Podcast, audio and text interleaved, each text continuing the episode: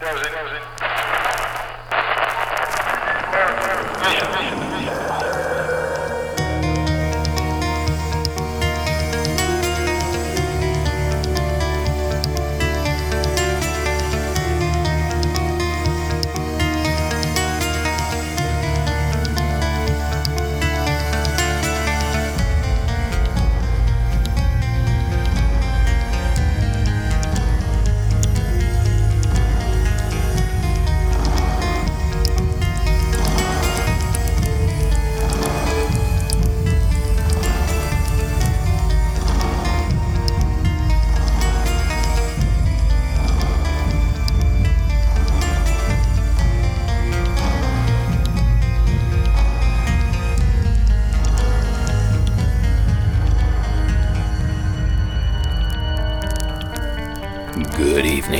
welcome to Monsters Among Us. I'm your guide, Derek Hayes. And a happy solstice to you. Thank you for returning for another fear inducing installment. Things have begun to clear up here for us. The fires are still raging nearby, but for now, the smoke has cleared out. But I'll tell you what, there's a hint of autumn in the air a surefire sign that we've begun the spooky season. So, with that said, tonight's lineup is practically bone chilling. So, let's dig right in. Our first entry of the evening comes to us from Ari in the state of Minnesota. Hi, my name's Ari, and I'm from Prior Lake, Minnesota. I just found your podcast a couple days ago and was listening to an episode that was awesome. Gal was talking about astral projection and like dreams and all that, and I just felt the need to share a story that I went through about five years ago. I was in dental assisting assisting school and I worked as an assistant manager at a tanning salon on campus at the University of Minnesota. During that time around spring break in 2015, there was a gal who had gone missing for a while. No one knew where she was. We saw flyers everywhere trying to figure out where she was. One night, I went to bed and I kept having this recurring dream over and over and over. I'd never met this girl, don't know who she was, but I kept seeing her in my dream. It was her and I sitting under a bridge. She didn't have any eyes. She couldn't talk but I saw her. She was mouthing the word underneath to me over and over and over very rapidly. And the first time I woke up and I woke up my boyfriend sweating, freaking out, little little shaken up and I thought, you know, I've seen her picture around campus with these missing posters and thought, no, nothing of it. So I go back to sleep and I have the dream about four more times. I go into work the next day and I tell a coworker I'm with about it we're sitting there talking, kind of like, ooh, that's that's pretty creepy. And then my head manager gives me a call and tells me that she just found out they had found this girl's body underneath a bridge. Of course, I was a little shaken up and had no idea what to do, what to say. And my coworker and I just looked at each other in just complete disbelief. Went home, told my boyfriend, and I've never experienced anything like that again in my life. Just felt compelled to share. Thanks so much for listening to my story. Take care. Thanks, Ari. That is a bit unsettling. Now, you might be surprised to learn that this sort of thing happens. In fact, it kind of happens often. Not every day often, but more often than you would assume. For example, the following three experiences took place in the state of Maine, all within a span of only a few years. Now, this clip is courtesy of WMTW, ABC News 8 out of Portland. Now, just a heads up this clip has mild descriptions of violent crime, so listener discretion advised. Dumped on a rural road in South Berwick May of last year, the body of a young boy, murdered. But who was he? And I kept feeling like a, a Cameron name, that, but I, it was like a that Cam, Cam, Cam. I kept getting that. Caroline Probert is a self proclaimed medium from Falmouth. She called police with a name and a description of what happened to the boy. He was finally identified as Camden Hughes. I saw him, and all I kept hearing was, I can't breathe. Camden's mother admitted to suffocating him in a New Hampshire hotel, then dumping his body in Maine.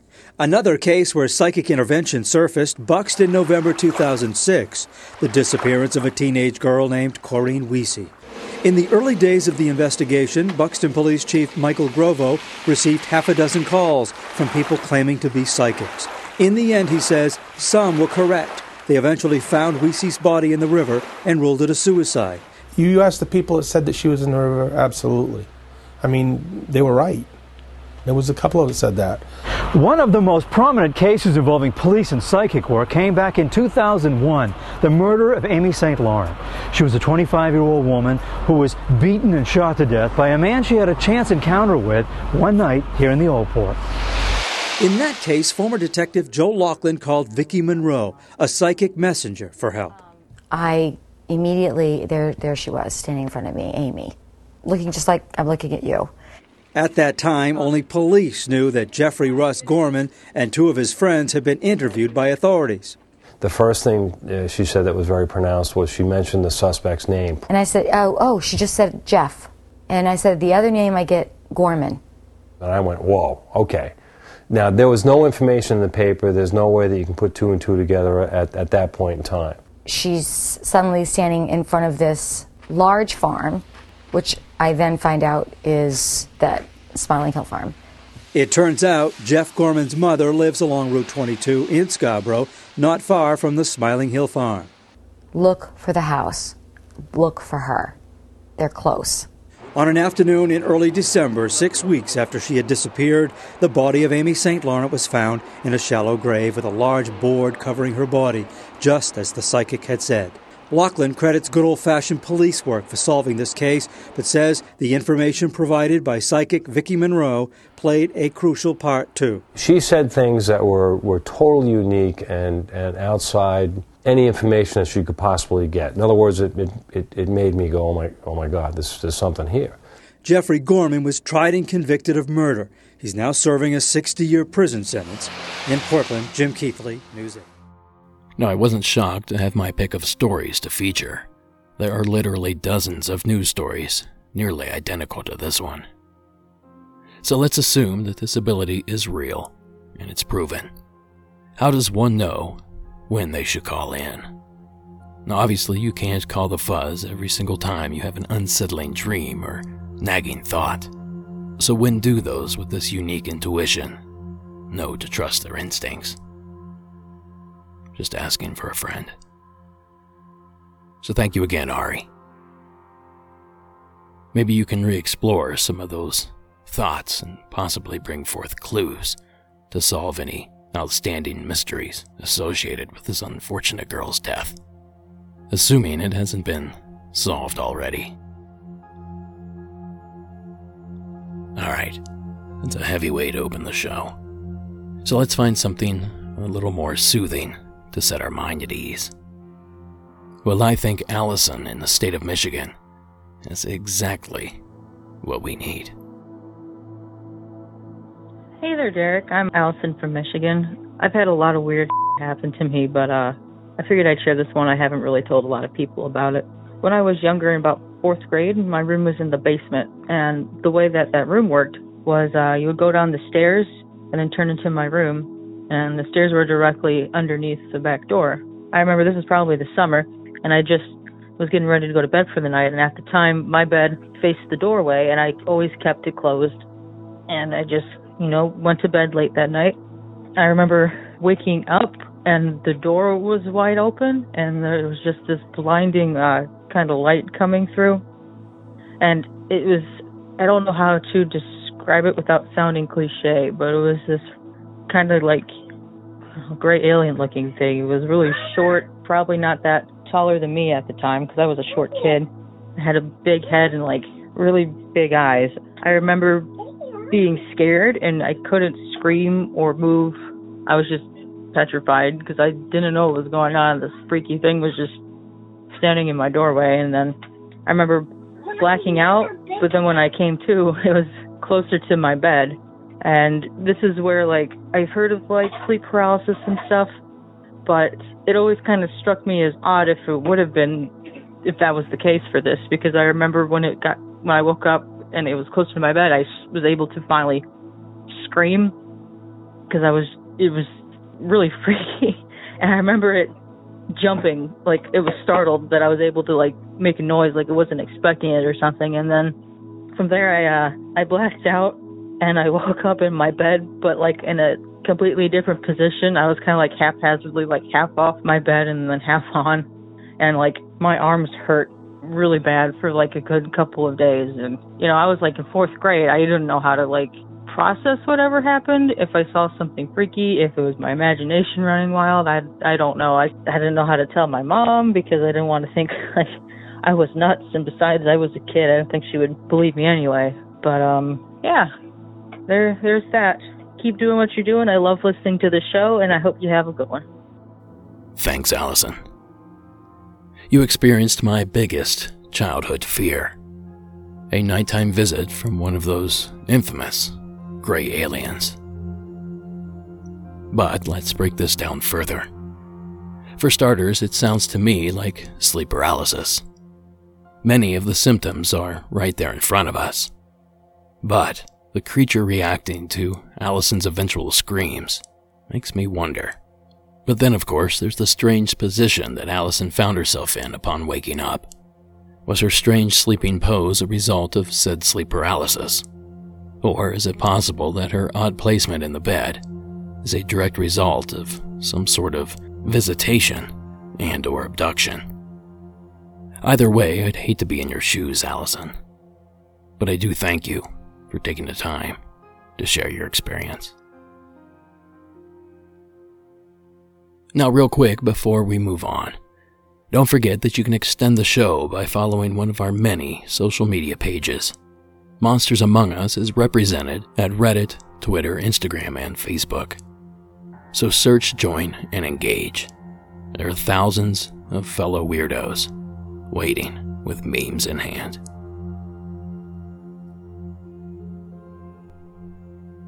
Now, since we discussed aliens, perhaps we should also explore their supposed method of travel. For this one, we venture to the Garden State. The following was submitted by Eric. Hey Derek, my name is Eric. I'm from Elizabeth, New Jersey. It's where my story takes place. Calling because I just recently have been catching up and uh, I heard a caller, I don't remember the name, mention seeing something in the sky, kind of like a ship resembled uh, the Enterprise, I believe it was. So that kind of reminded me of a memory that I have. I didn't think I had anything, but then I remembered this once I heard the story. So this must have been in 2011, I want to say.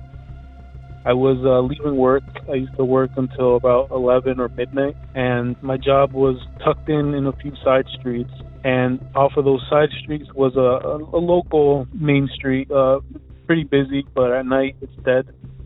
So as I was turning onto the main street to go five minutes to home, I saw in the sky what appeared to be a projection of red light, and this red light was a giant circle.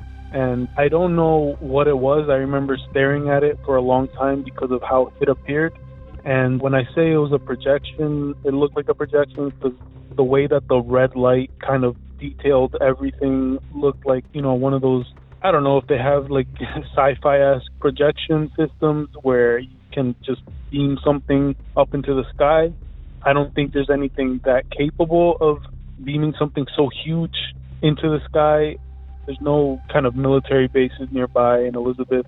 Just for some context of what Elizabeth is like, it's just a city, fourth largest city in New Jersey, right next to Newark. Uh, if you ever flew to New Jersey or New York, chances are you flew to Newark Airport. So as I'm driving that night, I see the red giant circle that I want to say almost resembled the Death Star. And I know that sounds crazy, or you know, even you're aware of the Transformer movies, they almost look like the planet of Cybertron was being projected into the sky at a in a large portion. You know, it was just standing out. And I remember pulling over, trying to take a picture. And at the time, you know, 2011, the phones just weren't capable of capturing that kind of detail. I got home. I told my brother, who was still awake at the time, home from college. We went out. We crossed the street. We looked at it. He tried capturing it on picture as well. Nothing. So we kind of just thought it was really strange. It was kind of cool, but we didn't follow up with anything. I wasn't on any kind of really social media where I can post up or check if anyone else saw this kind of thing.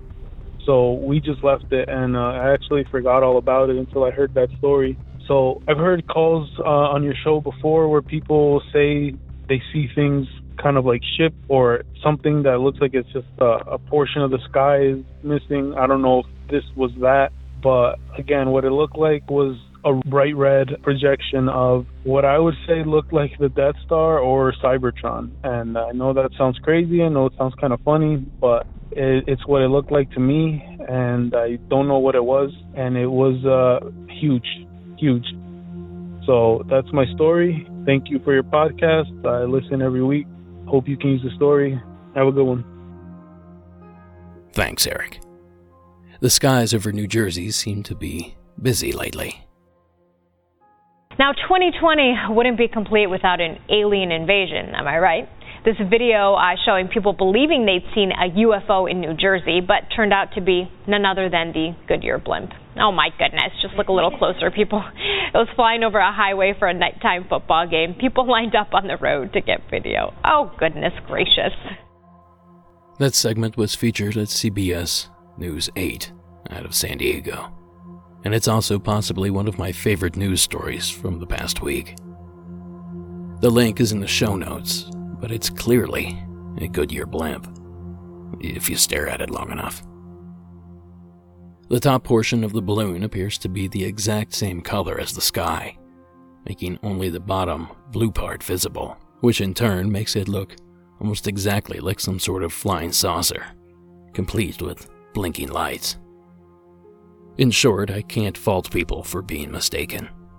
But in my digging, I was able to find a video from the town of Elizabeth, New Jersey, recorded back in 2007. Now, this one will require you to click on the show notes in your podcatcher, or you can go to monstersamonguspodcast.com and click on the show notes there. Now, I know the circle is not red, but how close are we, Eric? Maybe this thing is some sort of reoccurring event. Thanks again for the submission. Now, guys, I have some great news for you, especially you, Mickey. We've finally and officially launched the new Mirrored Men design, and this time, it's a hoodie. Julian Meyer, the brilliant mind behind Cryptid Zoo, has really outdone himself this time. So hit up the website or any of our social media accounts to see this incredible design. And like most everything from Cryptid Zoo, this design too features augmented reality, meaning that using your smartphone, your design comes to life. But I'll have more on that in a week or two. So, visit the website today, and while you're there, pick up some of our other out of this world merchandise. Now, our next entry is a bit of a double header. Please welcome Allison from New York to the program.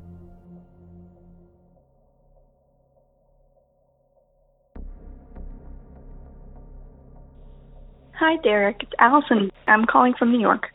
The story takes place last summer, that's 2018, late at night, maybe around 11 or 12.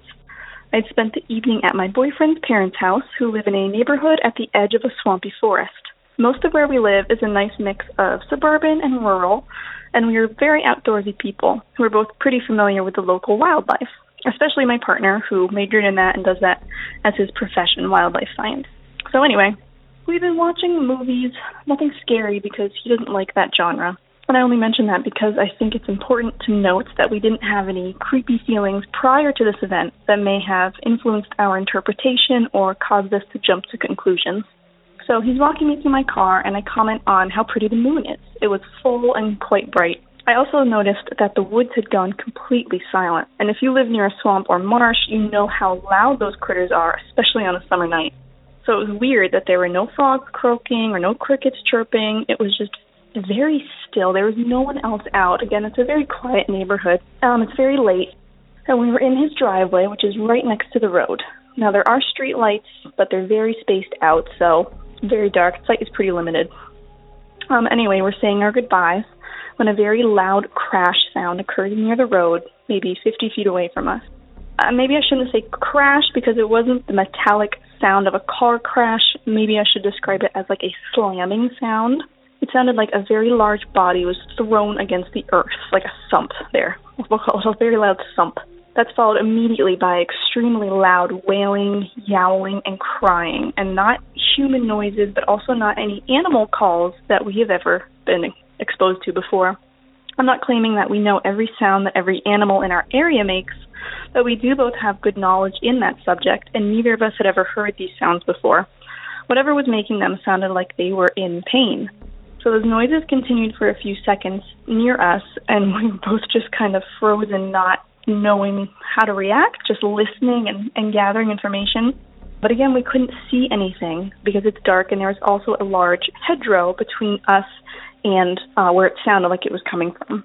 So uh, after a few seconds, the sounds begin to move, still wailing and yowling, um, but luckily it begins to move away from us, uh, sprinting. It sounds like just crashing through the woods at a very high speed. I mean, it it was near us, and then it, the sounds were diminishing and they were gone. Like this thing just zoomed away.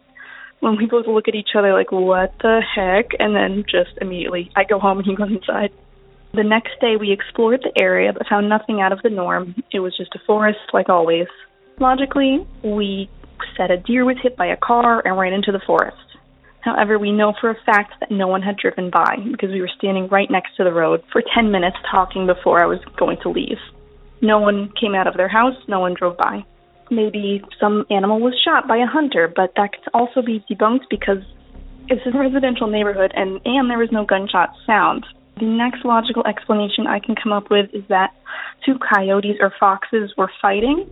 Maybe that explains the crash, you know, slamming sound I heard if these two animals collided. But again, the noises were so foreign to us. Uh, we have heard coyotes and foxes and other animals fight very often, and it didn't sound like that.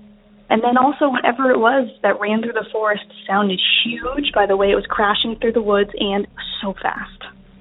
So I know without a visual, the story has its faults. Whenever we merely hear something, our mind gets very creative to come up with the visuals. However, we're both really logical people, so the fact that we're still stumped a year later is the reason why I'm submitting this story. The private theory I like to entertain in my head is that we were a few feet away from a werewolf transformation. My other submission is short. I was teaching a lesson, I'm a science teacher, I was teaching a lesson on fossils, and this memory just surfaced out of nowhere. I grew up in North Carolina on the Outer Banks, and we had plenty of swampy coastal woods to explore. There was a small boardwalk behind our complex that provided wooden boarded trails through the swamp so that you could enjoy the coastal marshes without getting covered in mud. This is about 2000, 1999 maybe. Um, it was twilight, and my siblings and my father and I were out on a walk looking for frogs, listening to the birds, you know, whatever you do when you're a kid on a summer evening. We stopped suddenly when someone noticed something strange about 20 or 30 feet from us. Imprinted out in the mud was the shape of a bare human footprint. There was not a trail of footprints leading away from the boardwalk or anywhere. It was just one singular, well preserved print in the mud and it was huge. As this memory came back to me, I thought maybe it only seemed big because I was a child. However, I also remembered my dad exclaiming about how huge it was, so it really must have been quite sizable. I contacted my siblings to see if any of them remembered this as well, and they all said, "Oh yeah, vaguely, yeah, that that was weird, that one random footprint, and it was huge." That's what sticks out to them as well. And that's all I remember, unfortunately, but I'm glad this little tidbit was triggered because it's really interesting to me if someone was out hunting or just exploring, why wouldn't they have boots on? And if they did decide to walk without shoes, why was there just one print? So thank you for listening. I can't wait to hear your take on one or both of these stories. And I just wanted to say to anyone out there who is kind of nervous to call, just do it. it is a little scary telling your story and then knowing your voice is going to be recorded and heard, but this community thrives on participation. We all want to hear these stories as much as everyone else who's listening to this podcast. So don't be afraid. Just do it. Uh, we're all very eager to hear. And thank you, Derek, for giving us a platform to share our stories. So that's it. Thanks. Bye. Well said, Allison. Well said.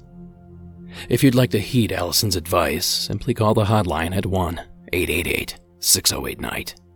It's 1 888 608 6444. Now, for Allison's experience.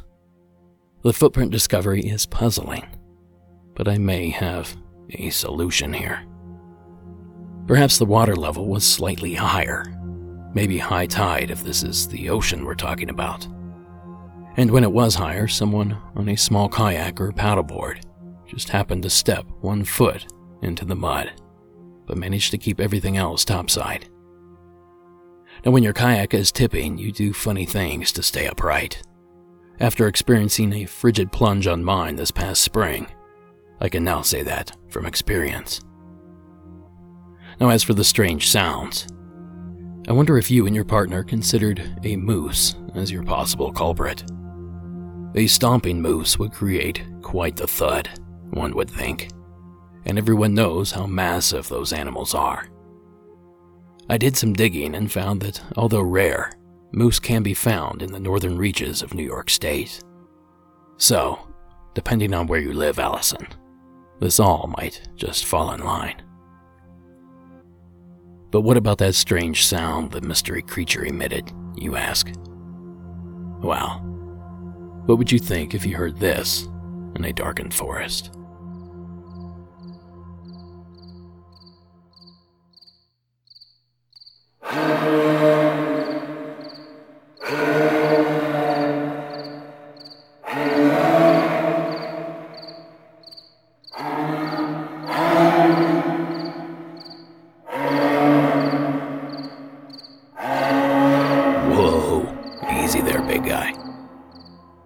Now, of course, Allison and her partner are the only ones that really know what the creature actually sounded like. But there are my guesses. So, what do you think, Allison? Thanks again for the submission.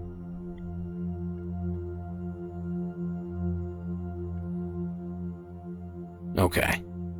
So, our next entry takes us out to the state of Washington. This is Dave's entry. Hi, Derek. My name is Dave.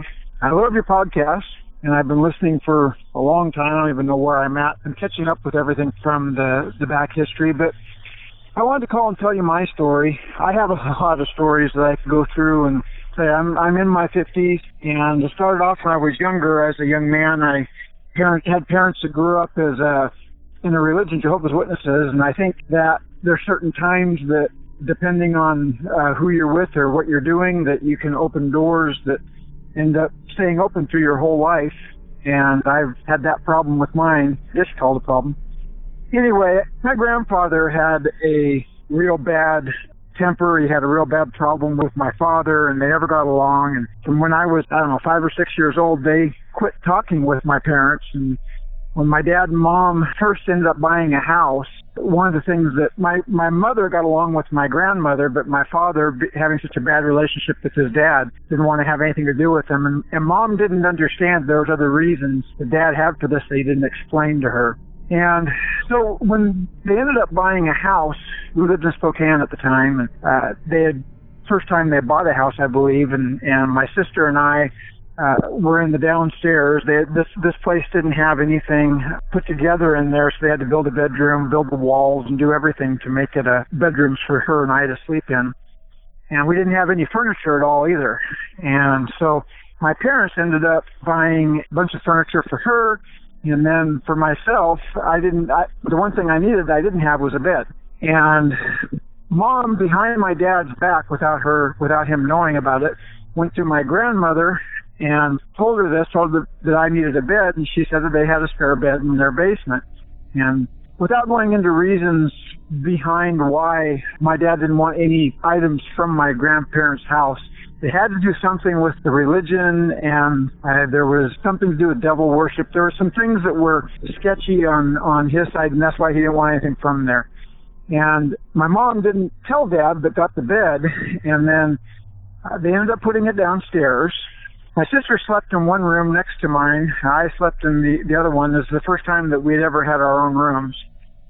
I had a big Philco clock up on the wall that had two regular uh, light bulbs in it with big black hands that would uh, point to the hour and minutes. And I, I remember from the very first time that I got this bed down there, I started having dreams. And I didn't understand what the dreams were. I just knew I'd never had problems before with being scared getting into bed. But I remember starting to have these bad nightmares. And some of the nightmares would be about things like I would see monsters. I didn't understand what they were. I just knew that they scared me really bad.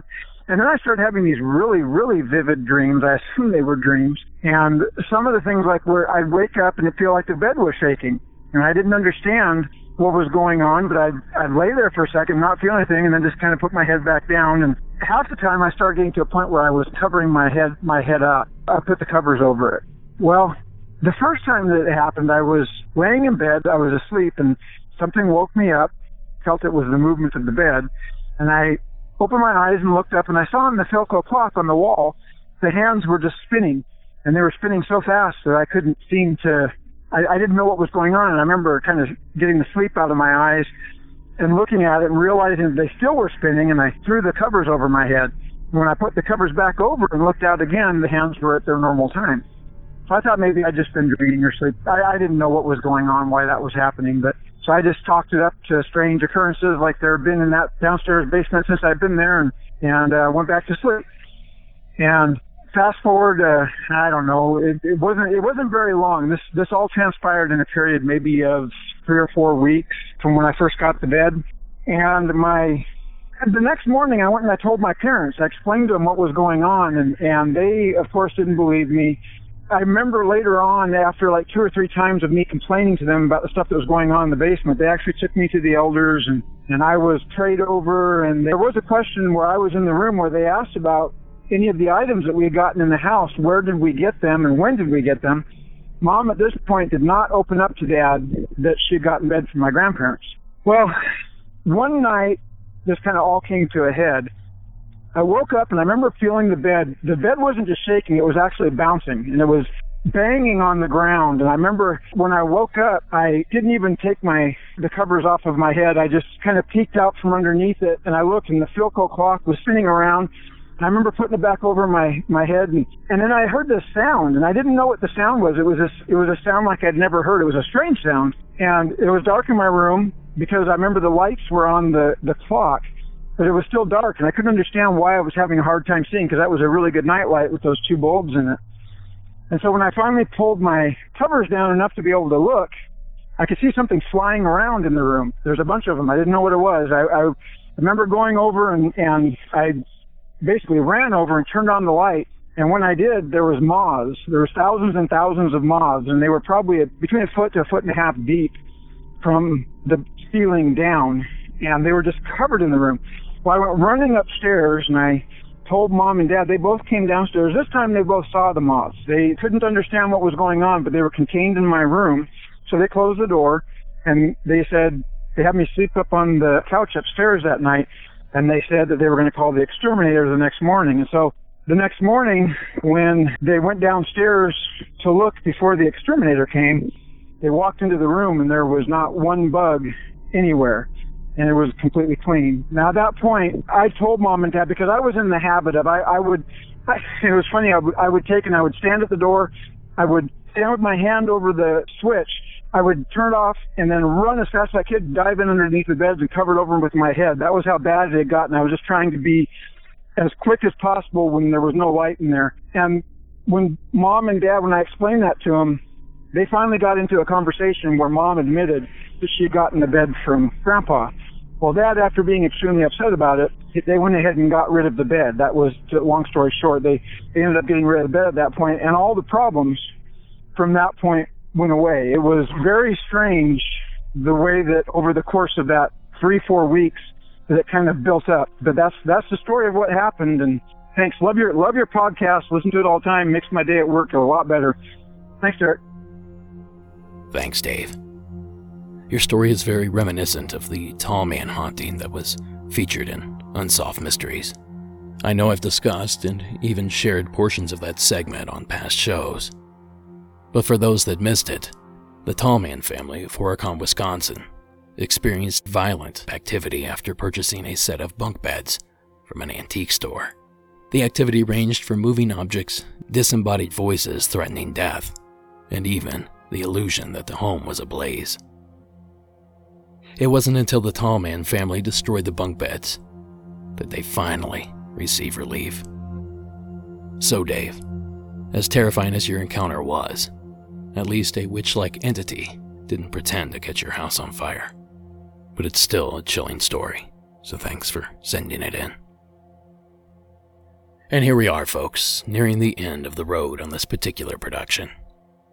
And for our grand finale, we venture to the state of Nebraska, where Andy has some hair raising experiences to share. Take it away, Andy. Hey, Derek. Uh, my name's Andy. I'm a huge fan of the show. I think I've listened to every episode multiple times.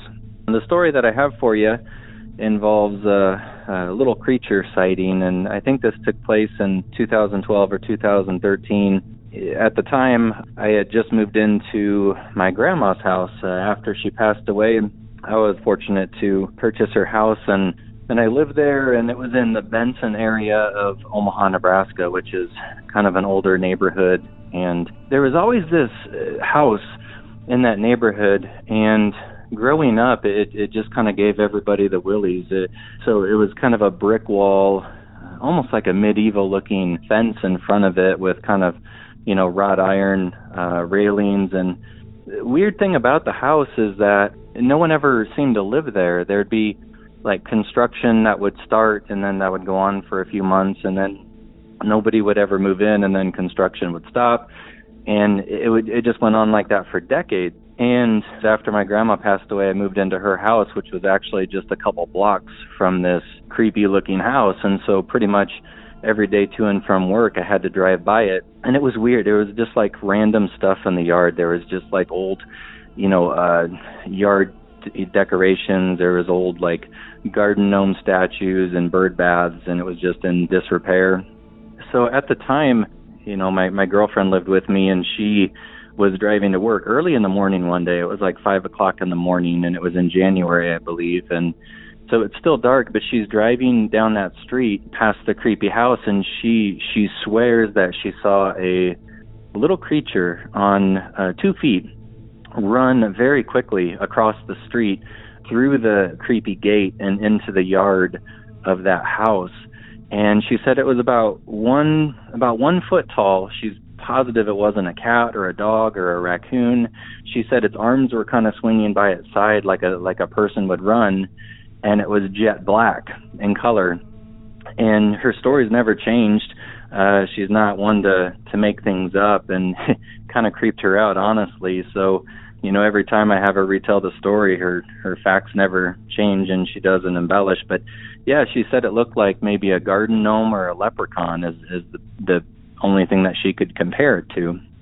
And you know, I do some uh, paranormal lectures and presentations around town and so I thought okay well cool I, I'm gonna you know share this with the public and you know maybe people will think it's interesting so some time goes by and I was given a presentation at a paranormal event and I, I shared the story figuring you know people would find it entertaining.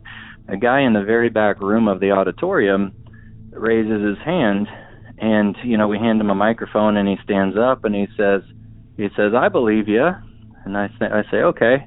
And he goes, Yeah, I believe you because I saw the same dang thing back in the 1970s about one block over from where you saw it. You know, the whole audience gasps, and turns out this gentleman's name was Carl. And he said that back, I think he said in the 70s, right in that same neighborhood, him and some buddies were in the basement of a house and they were, you know, shooting some pool and just kind of hanging out. And Carl glanced up and there was a small window near the ceiling of the basement, you know, kind of like a little uh, access window or whatever you call it. And the the curtains were open and he said he glanced up there and there was this little he he again called it kind of like a garden gnome or a leprechaun looking character that was looking down at them from the outside through the window. And so him and his buddies freak out and they all saw it they all saw it. So they run upstairs and they run outside trying to track this thing down and they caught a glimpse of it just as it slid almost like baseball style like you'd slide into home plate but he said this thing slid underneath of a parked car just across the street. And so it was kind of dark and shadowy, but he said it was definitely a little tiny person about one foot tall running on two legs. And they get down and look underneath the car and it wasn't there. It had either gotten away or disappeared. So that's what happened. Two sightings in the same general vicinity. You know, it's it's interesting. Uh, finally, after all these years, just in the last year or two, somebody finally bought that house and fixed it up and moved in, so it actually looks quite nice on the outside. And still, I mean, there's there's some little creature running around that neighborhood. I mean, every time I drive by it nowadays, I kind of look at it and I just shake my head and I'm thinking, man, whoever lives there has no idea, you know, or maybe they do. I don't know if they've had their own sighting, but anyway, garden gnomes, leprechauns, whatever you choose to call it, I think there's things out there that exist that we just can't make sense of. Anyway, a huge fan of the show. As a fellow podcast enthusiast, I, I appreciate all the time and hard work that goes into it. it. You make it seem really easy, and I know I know it's a labor of love, and that's a lot of hours behind the computer. So, for all of us, please keep it up because you do a really great job, and uh, have a good one. Thanks. Thank you, Andy, Thank you for the high praise. Producing a program like this does take a lot longer than I think the layman realizes. And speaking of which, just this past Tuesday I released the latest episode of Monsters Among Us Beyond, where I actually cover uh, several possible Pukwudgie stories. So if you're interested in something like that, visit patreon.com. Join at least the $4 level, and that episode plus 40 more are yours. But never mind all that. Do we have a troll in Lincoln, Nebraska? As wild as this story is, and believe it or not, like many stories in the paranormal universe, this little person sighting is not alone. Stories persist of small humanoid creatures the world over. The Norwegians have their trolls. Central Europe has their elves and sprites. Ireland has their leprechauns and Iceland, they're hidden folk. Even in Central and South America, they have the duende, a creature also known to appear in parts of the Philippines. But if we simply train a microscope on the states, you'll find that the legends of these small people are even dispersed here. The Northeast has its Pukwudgie. The Crow had legends of little people in the northern plains going back centuries. You may have heard of the Moon Eyed people of Cherokee legend. My giant curiosity. I mean, little people that uh, nobody seemed to know about. Mary Joyce started collecting notes more than a decade ago about legends of little people in our western mountains, finally putting out a book. Cherokee Little People Were Real. They were here before the Cherokee. She says the Cherokee came from the Great Lakes region thousands of years ago, arriving to find little people who lived underground. Would tend their gardens uh, at nighttime by the moonlight. And originally, the Cherokee called them the Moon People. And she says the Cherokee adopted them. Joyce bases much of her book on the recollections of two men who grew up hearing little people's stories, claiming to have seen evidence, including tunnels near older buildings at Western Carolina University, like the McKee building, built in the 30s. And these tunnels, I guess, were like a network. I don't doubt that they are telling the truth, but I just haven't seen any evidence myself. Jane Eastman is Western's Director of Cherokee Studies and works in the McKee building. She ran excavations near the building between 2003 and 2005 and found Cherokee homes. What I didn't find was any evidence of tunnels. I don't have any reasons to doubt other people's beliefs and, and understandings. And they do really believe that these things do exist, and they're only about two feet tall when they're fully grown. Cherokee history lecturer Freeman Owle has spoken to Eastman's classes about the little people. He says many Cherokee believe in them and their existence. Do well develop this belief in these little people just like people would develop a belief in God. Now, that clip belongs to WLOS ABC News 3 out of Asheville, North Carolina. Now, not all the information we have on these little people are stories or legends. Like Andy's experience in Omaha, there seems to be several contemporary encounters. Experiences like this one from the state of Indiana. Okay, my name is Jim Campbell. I'm a security officer at Mounds State Park, and I thought I'd seen a pukwudgie in July of last year, which would be 2016. I was on routine patrol back by the pool, and I was coming around the circle to the woods right there, real thick. And when I got to this one corner, one edge of it there, I seen a little figure, about three foot tall, a lot of drab clothes, and run into the woods that segment was pulled from an interview of a park ranger at Mounds State Park in the state of Indiana. And it comes courtesy of episode 22 of the podcast, Tripping on Legends. A big thanks to Christopher Balzano for documenting that amazing account. And although the witness, Jim Campbell, calls the creature a pukwudgie, it still seems to fit the same description as many of these legends and eyewitnesses describe. And I'll be upfront. I don't know a lot about these particular legends. In fact, the more I learn about the paranormal in general, I feel the less I actually know. So I reached out to friends of the show and friends of mine, Kyle and Cam from Expanded Perspectives. We'd had a short conversation about these little folk not that long ago, and their podcast, covering these odd tiny entities, is one of their more memorable episodes.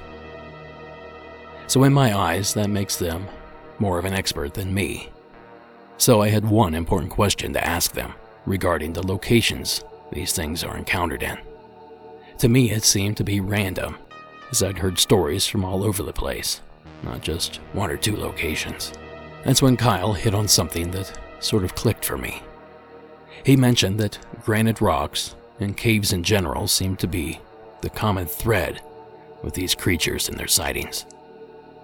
Now, of course, we know that Indiana has its fair share of caves, as does the Carolinas. And perhaps to no one's surprise, so does the entire Omaha area. So who knows? Rare tiny humans living underground. It is 2020 after all, and there's still three months left. So I suppose anything is possible. But thank you again, Andy, for sharing that entry and a big thanks to Expanded Perspectives and Tripping on Legends. And that's going to do it for this episode.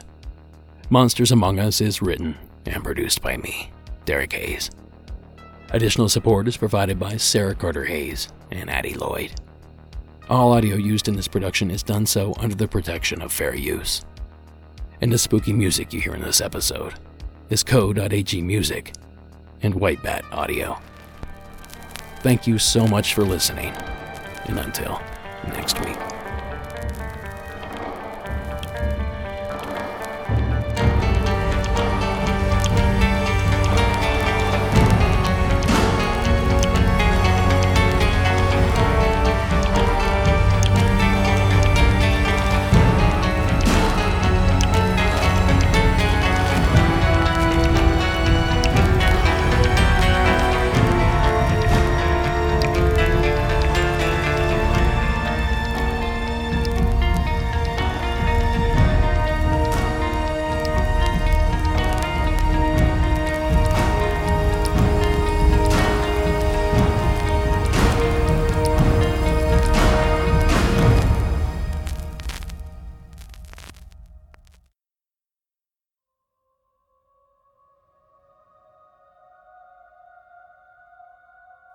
During my discussion with Expanded Perspectives, Kyle mentioned that they'd recently received their own listener submitted call regarding these little people, and they were kind enough to let me share it with you tonight. So, on loan from the boys at Expanded Perspectives, please give a big Monsters Among Us welcome to April from Illinois. Hey guys, I have a face story for you. My name's April. I uh, grew up in southern Illinois, and this happened at my grandparents' house. in the early 80s. They lived in a small town called Bluford, Illinois. Very small population, maybe 200 people, not very big. My grandpa and grandma had a farm out there, cows. We used to, my parents lived a little ways away, and then they would go and take me and drop me off there, and we'd I'd play with my cousins, spend the night, spend the weekend, whatever. You know, it's a farm. We all played outside. It was the 80s and stuff. So, you know, it was a really cool experience. Their house was, it was a little creepy. A little, you know, the old barns and stuff. There's pasture. There was woods, you know, uh, but their house was always a, a little bit creepy. There was always something kind of odd about it anyway. And I was real little when this happened.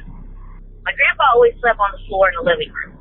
It's just something he always did Grandma slept in her bedroom, and in her bedroom, uh, there was her bed, and at the foot of the bed, there was about five feet, and then there was a big closet, wall of closet there. Right in front of that was a crib. Now, I was still small enough to fit in that crib, but I remember this like it was yesterday. I was asleep, and I was facing towards my grandma with my back to the closet, and in between the crib and the closet was like a space about three foot or so. And I remember waking up, turning over, and there was a little guy standing there. Well, he wasn't standing; he was in a like a little car. That sounds really crazy and out there. But anyway, I was I turned over and towards the closet, and I look out, and there is a little guy in a car. He pulled up right beside my crib, and he reaches in and he takes my left hand and pulls it out do the crib little thing, and kisses the top of my hand, and then drives off into the wall, gone. At that point, I freaked out, started crying for my grandma, and she got me and put me in bed and told me it was okay, blah, blah, blah. Fast forward a few years, I'd never left me. I always remembered that experience. And we would see some kind of weird things there, like shadows or white lights at the house and stuff, seeing the, my cousins but I asked my grandma years later if she ever saw anything weird in that house, and she said, "Oh, do you mean like the little man that drives the stagecoach past my door?" And then laughed. And I don't know if she was joking with me or a coincidence or if she actually did see something like that. But anyway, that's my face story, and uh, like I said, it's always stuck with me over the years. Thank you, April. Thanks, guys, for sharing that story, and thank you, April, for sharing it as well. Great. Now these things have cars. Honestly, I don't know what to make of all this. But again, I'm going to point out one tiny detail. The area in which April lives, southern Illinois, also happens to be covered with caves. Thanks for sticking around to the end of the program. Have yourself a great night.